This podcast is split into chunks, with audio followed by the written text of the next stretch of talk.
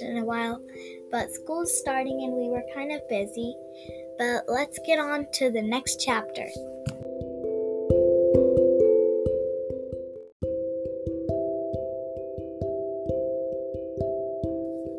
Okay, so now that we're ready, let's begin.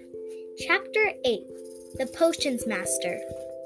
There, look, where? Next to the tall kid with red hair, wearing the glasses. Did you see his face? Did you see his scar? Whispers followed Harry from the moment he left his dormitory the next day. People queuing up outside classrooms stood on tiptoe to get a look at him or doubled back past to pass him in the corridors again, staring. Harry wished they wouldn't, because he was trying to concentrate on finding his way to his classes. There were 142 staircases at Hogwarts wide, sweeping ones, narrow, rickety ones, and some that led to somewhere different on a Friday, some with a vanishing step hallway up that you had to remember. Then there were doors that wouldn't open unless you asked politely, or tickle them in exactly the right place, or doors that weren't really doors at all, but solid walls were, that were just pretending to be.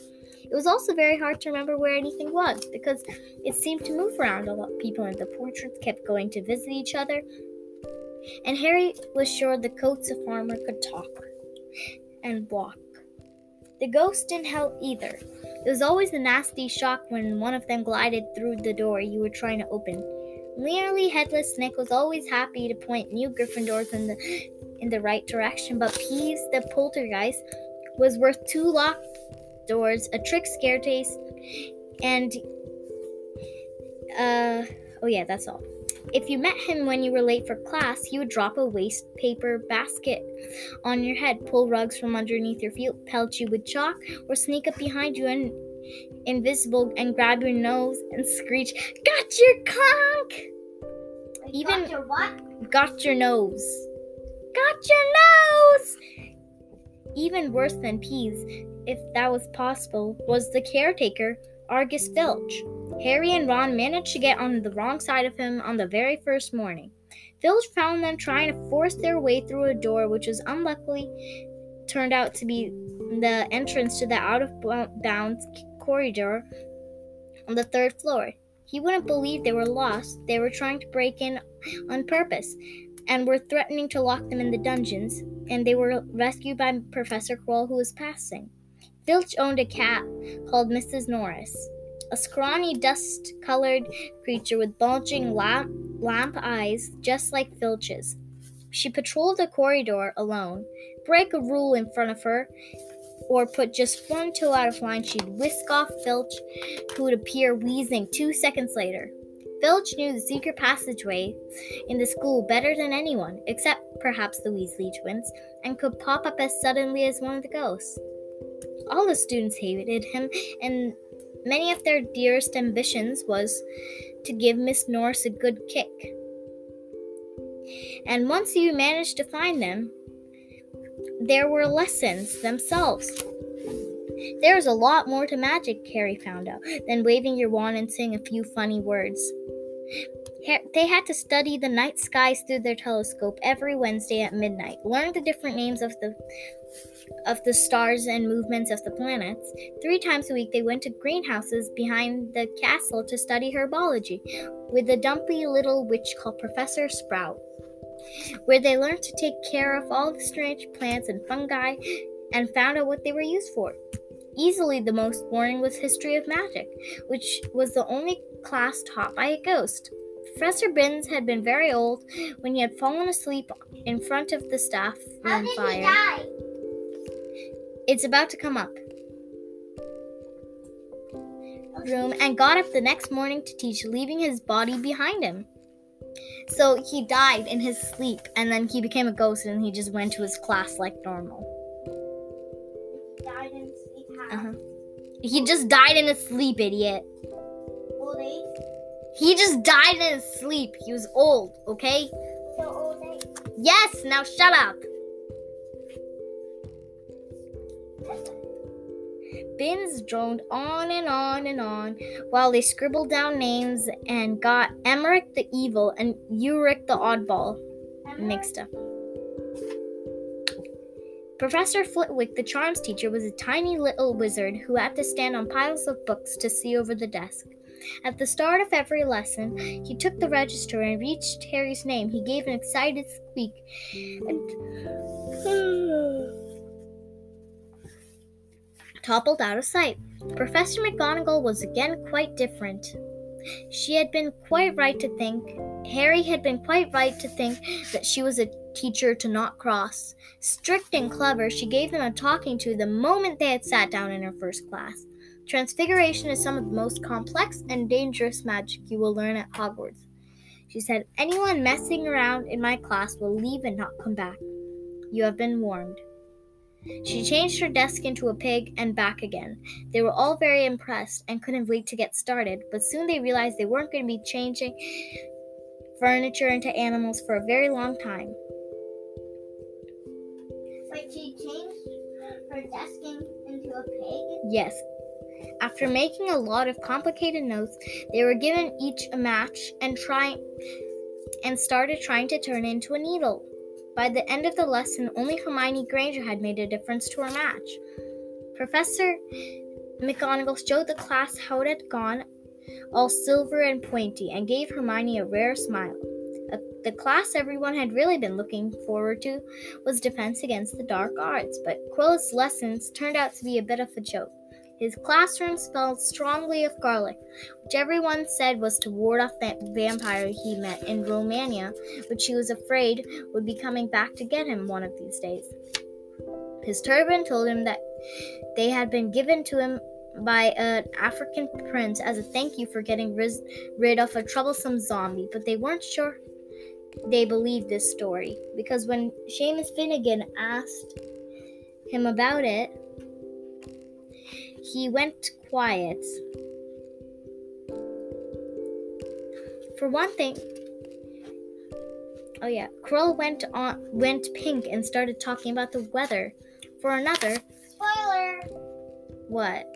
Before, you know, he actually just got the turban to hide Voldemort. Yeah, he only has a turban to hide Voldemort.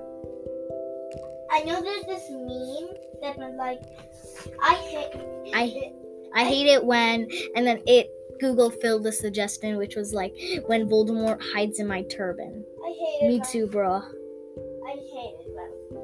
But Then there was a picture of him and it was pretty funny. Okay, so let's continue now. Harry noticed that a funny smell hung around the turban. The Weasley twins insisted that it was stuffed with garlic. So Quirrell was protected wherever he went. Harry was relieved. Lord Voldemort. Oh yeah, Voldy Baldy. Voldy Baldy, Voldy Baldy, Voldy Baldy, Voldy Baldy. I don't know why I felt like saying that. Lord Voldemort smells like garlic. His face does. I mean, imagine. Imagine that. Okay, let's continue. Harry was relieved that he wasn't miles behind everyone else. Loads of people had come from Muggle families, and like him, had no idea what they they were witches and wizards. And so there was so much to learn that even people like Ron didn't have much of a head start. Can you stop, Soph? Can you stop? But it's a fidget spinner. Can you stop though, please? Okay, it's really annoying. Okay, Friday was an important day for Ron and Harry. They had finally managed to get now to finally get down their way to the Great Hall for breakfast without even getting lost once. What we have today? Harry asked Ron as he poured sugar on his porridge. Double potions of the Slytherins, said Ron. Snape's head of Slytherin House. They say he always favors them. We'll be able to see if it's true. Wish McGonagall favored us. McGonagall was the head of Gryffindor House. But it hadn't stopped her from giving them a huge pile of homework the day before. Then the post arrived. Harry gotten used to this by now. It had given him a shock when the first morning about a hundred owls suddenly streamed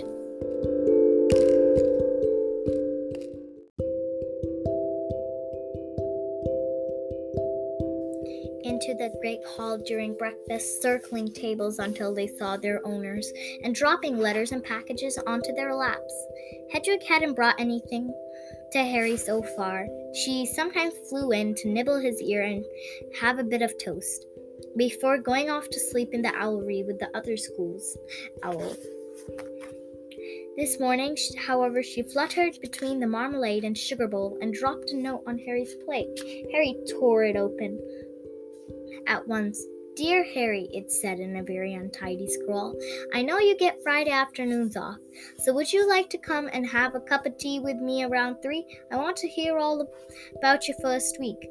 Send us an answer with Hedwig. Hagrid. Harry borrowed Ron's quill and scribbled, Yes, please, see you later, at the back of the note and sent it off to Hedwig again.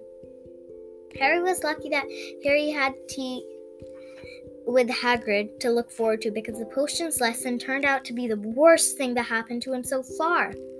At the start of the term banquet, Harry got the idea that Professor Snape disliked him.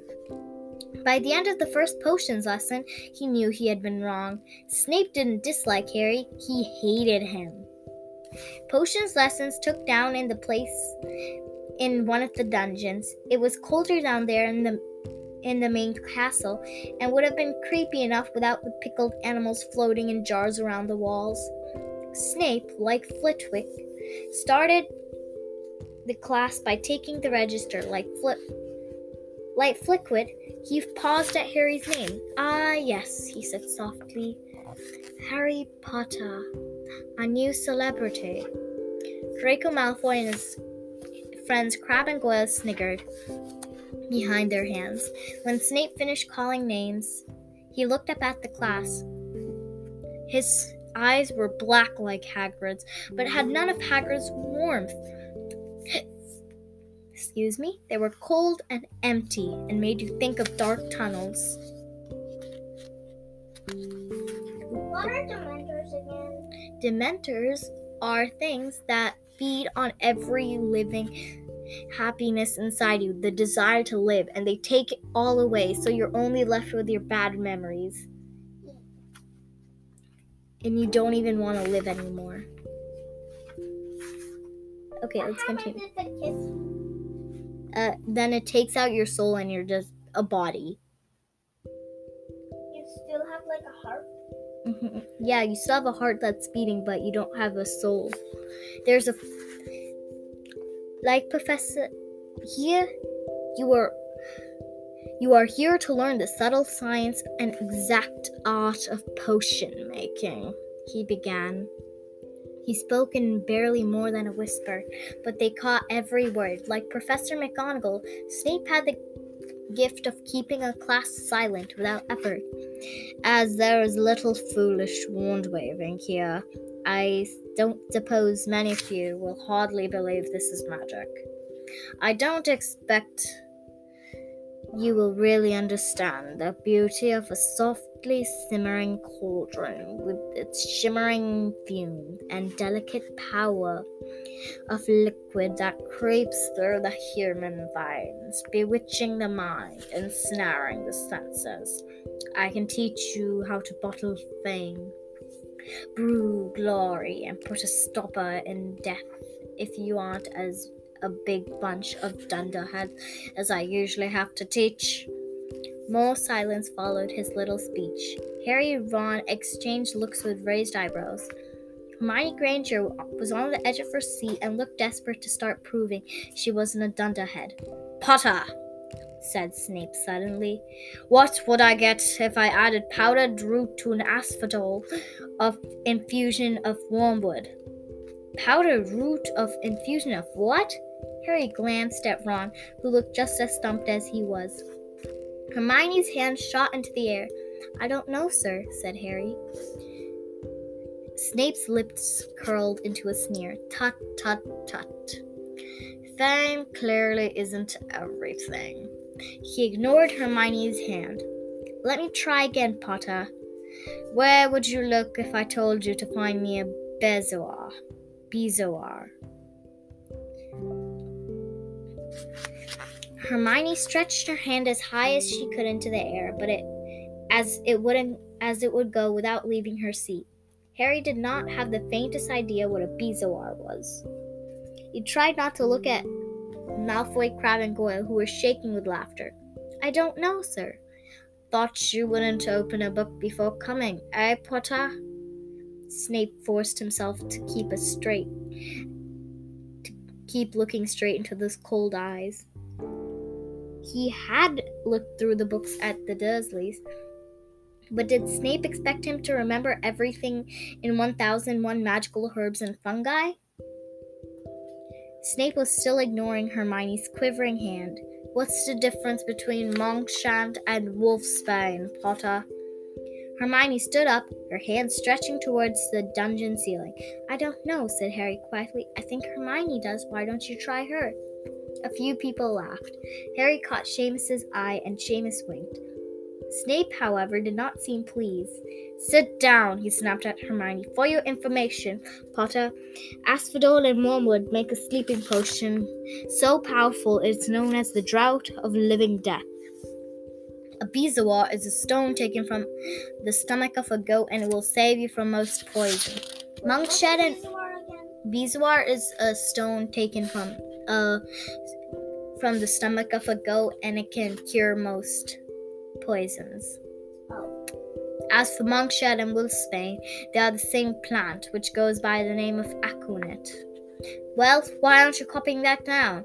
There was a sudden rummaging of quills and parchment. Over the noise, Snape said, And a point will be taken from Grissom, Gryffindor House for your cheek, Potter. Things didn't improve for the Gryffindors as the potion lesson continued. Snape put them. What do you mean? They're Gryffindors and they're Slytherins. They're taking potions with. No, but what place are they? Third place? They're in first grade of magic, idiot. No, like in the points. In the points? Uh, uh, it's only been a week. They don't tell you. They don't tell you how many points Gryffindor has until the very end.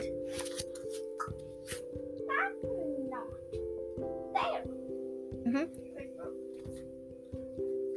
He swept around in his long. Wait, Slytherin wins gives 1,000 points to Harry Potter for breathing. Hmm. Things didn't improve for the Gryffindors as the potions lesson continued. Snape put them all into pairs and set them up to mixing up a simple potion to cure boils. He swept around his long black coat. He's like as old as Voldemort. Because he went to school with Voldemort. No, three years younger. Uh huh. Yeah, so how old is Voldemort? I don't know, like 80 by the end of the book. By the end of the series, he's like 70 or 80 or something. So how? Oh yeah. So okay. So that's seven. Okay. Okay, can I continue? Yes. He swept around in his long black cloak, watching them wade dried nettles, crush snake fangs, and criticizing almost everyone except Malfoy, whom he seemed to like. He was just telling everyone to look at the perfect way Malfoy had stewed his horned slugs. When clouds of acid green smoke and a loud hissing filled the dungeon, Sn- Neville had somehow managed to melt Seamus's pot into a twisted blob. Their potion was seeping across the stone floor, burning holes in people's shoes. Within seconds, the whole poison, the whole. Within seconds, the whole class was standing on their stools while Neville, who had been drenched in the potion, when the cauldron collapsed, moaned in pain as angry red boils spot sprang up all over his arms and legs. Idiot boy, snarled Snape. Clearly, clearing the spilled potion away with a wave of a wand. I suppose you added porcupine quills before they taking the cauldron off fire. Neville whimpered as the boils started to pop all over his nose. Take him to the hospital wing, Snape spat at Seamus. Then he rounded on Harry and Ron, who had been working next to Neville. You, Potter, why didn't you tell him not to add the quills? Thought he'd make you look good if he got it wrong, and that that's another point lost for Gryffindor. This was so unfair. Harry opened his mar- mouth to argue, but Ron kicked him behind their cauldron. Don't push it, he muttered. I've heard Snape can turn very nasty. As they climbed the steps of the dungeon an hour later, Harry's mind was racing and his spirits were low. He'd lost two points for Gryffindor in his first week. Why did Snape hate him so much? Cheer up, said Ron. Snape's always taking points off Fred and George. Can I meet can I come and meet Hagrid with you? They five to three they left the castle and made their way across the grounds. Hagrid lived in a small cabin, a wooden cabin house on the edge of the Forbidden Forest. A crossbow and a pair of galoshes were outside the front window. When Harry knocked, he heard a frantic scrabbling inside and several booming barks. Then Hagrid's voice rang out, saying, Back, Fang, back! Hagrid's big hairy face appeared in the crack as he pulled the door open. Hang on, he said. Back, Fang. Just let him in. He let them in, struggling to keep a hold of the collar of the enormous black boarhound. Then there was only one room inside. Hams and pheasants were hanging from the ceiling. A copper kettle was boiling on the fire, and in the corner stood a massive bed with parchment quilt all over it. Make yourselves at home, said Hagrid, letting go of Fang, who bounded straight at Ron and started licking his ears. Like Hagrid, Fang was clearly not as fierce as he looked. This is Ron, Harry said. Harry told Hagrid, who was pouring boiling water onto a large teapot and putting rock cakes onto a plate. Another Weasley, eh? Hagrid, glancing at Ron's freckles. I spent half me life chasing your brothers away from the forest. The rock cakes almost broke their teeth, but Harry pretended Harry and Ron pretended to be enjoying them as they told Hagrid about their first rest, first lessons. That Fang rested his head on Harry's knee and drooled all over his robes. Harry and Ron were delighted to hear Hagrid call Filch an old git. As for that cat, Miss Norris, I'd like to introduce her to Fang sometime. Do you know every time I go to school, she follows me everywhere. Can't get rid of her. Filch puts her up to it. Harry told Hagrid about Snape's potion lesson. Hagrid, like Ron, told Harry not to worry, and Snape hardly liked any of the students, but he seems to re- really hate me. Why should he? Rubbish. Rubbish, said Hagrid. Why should he? Yet Harry couldn't help thinking that Hagrid didn't quite meet his eyes when he said that. How's your brother Charlie? Hagrid asked. I liked him. Great with animals.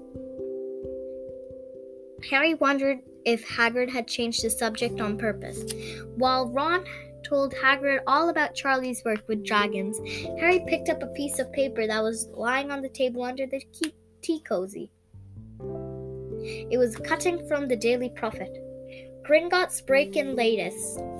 Investigations continue in, into the break in on Gringotts on July 31st, widely believed to be the work of dark witches or wizards unknown. Gringotts Goblin insisted that nothing had been taken. The vault was searched. In fact, the same date had been emptied. We're not telling you it wasn't there, so keep your noses out of it if you know what's good for you, said a goblin. A Gringotts spoke goblin this afternoon. Harry remembered Ron telling him on the train that someone had tried to rob Gringotts, but Ron hadn't mentioned the date. Hmm, Hagrid, said Harry, the Gringotts break in happened on my birthday. It might have been happening while we were there. No doubt that Hagrid's definitely didn't meet Harry's eyes this time. He grunted and offered him another rock cake. Harry read the story again. The vault was searched, it had in fact been emptied the earlier the same day. Hagrid had emptied Vault 713, if you could call it emptying, taking out a grubby little package. Had that been what the thieves were looking for? Harry and Ron walked back to the castle for dinner. As their pockets weighed down rock cakes, they had been too polite to refuse. Harry thought none of the lessons he had had so far had given him so much to think about as tea with Hagrid. Had Hagrid collected the package just in time? Was it there now? Did Hagrid know something about Snape that he didn't want to tell Harry? And that's that. We'll make another episode tomorrow. Bye. Night.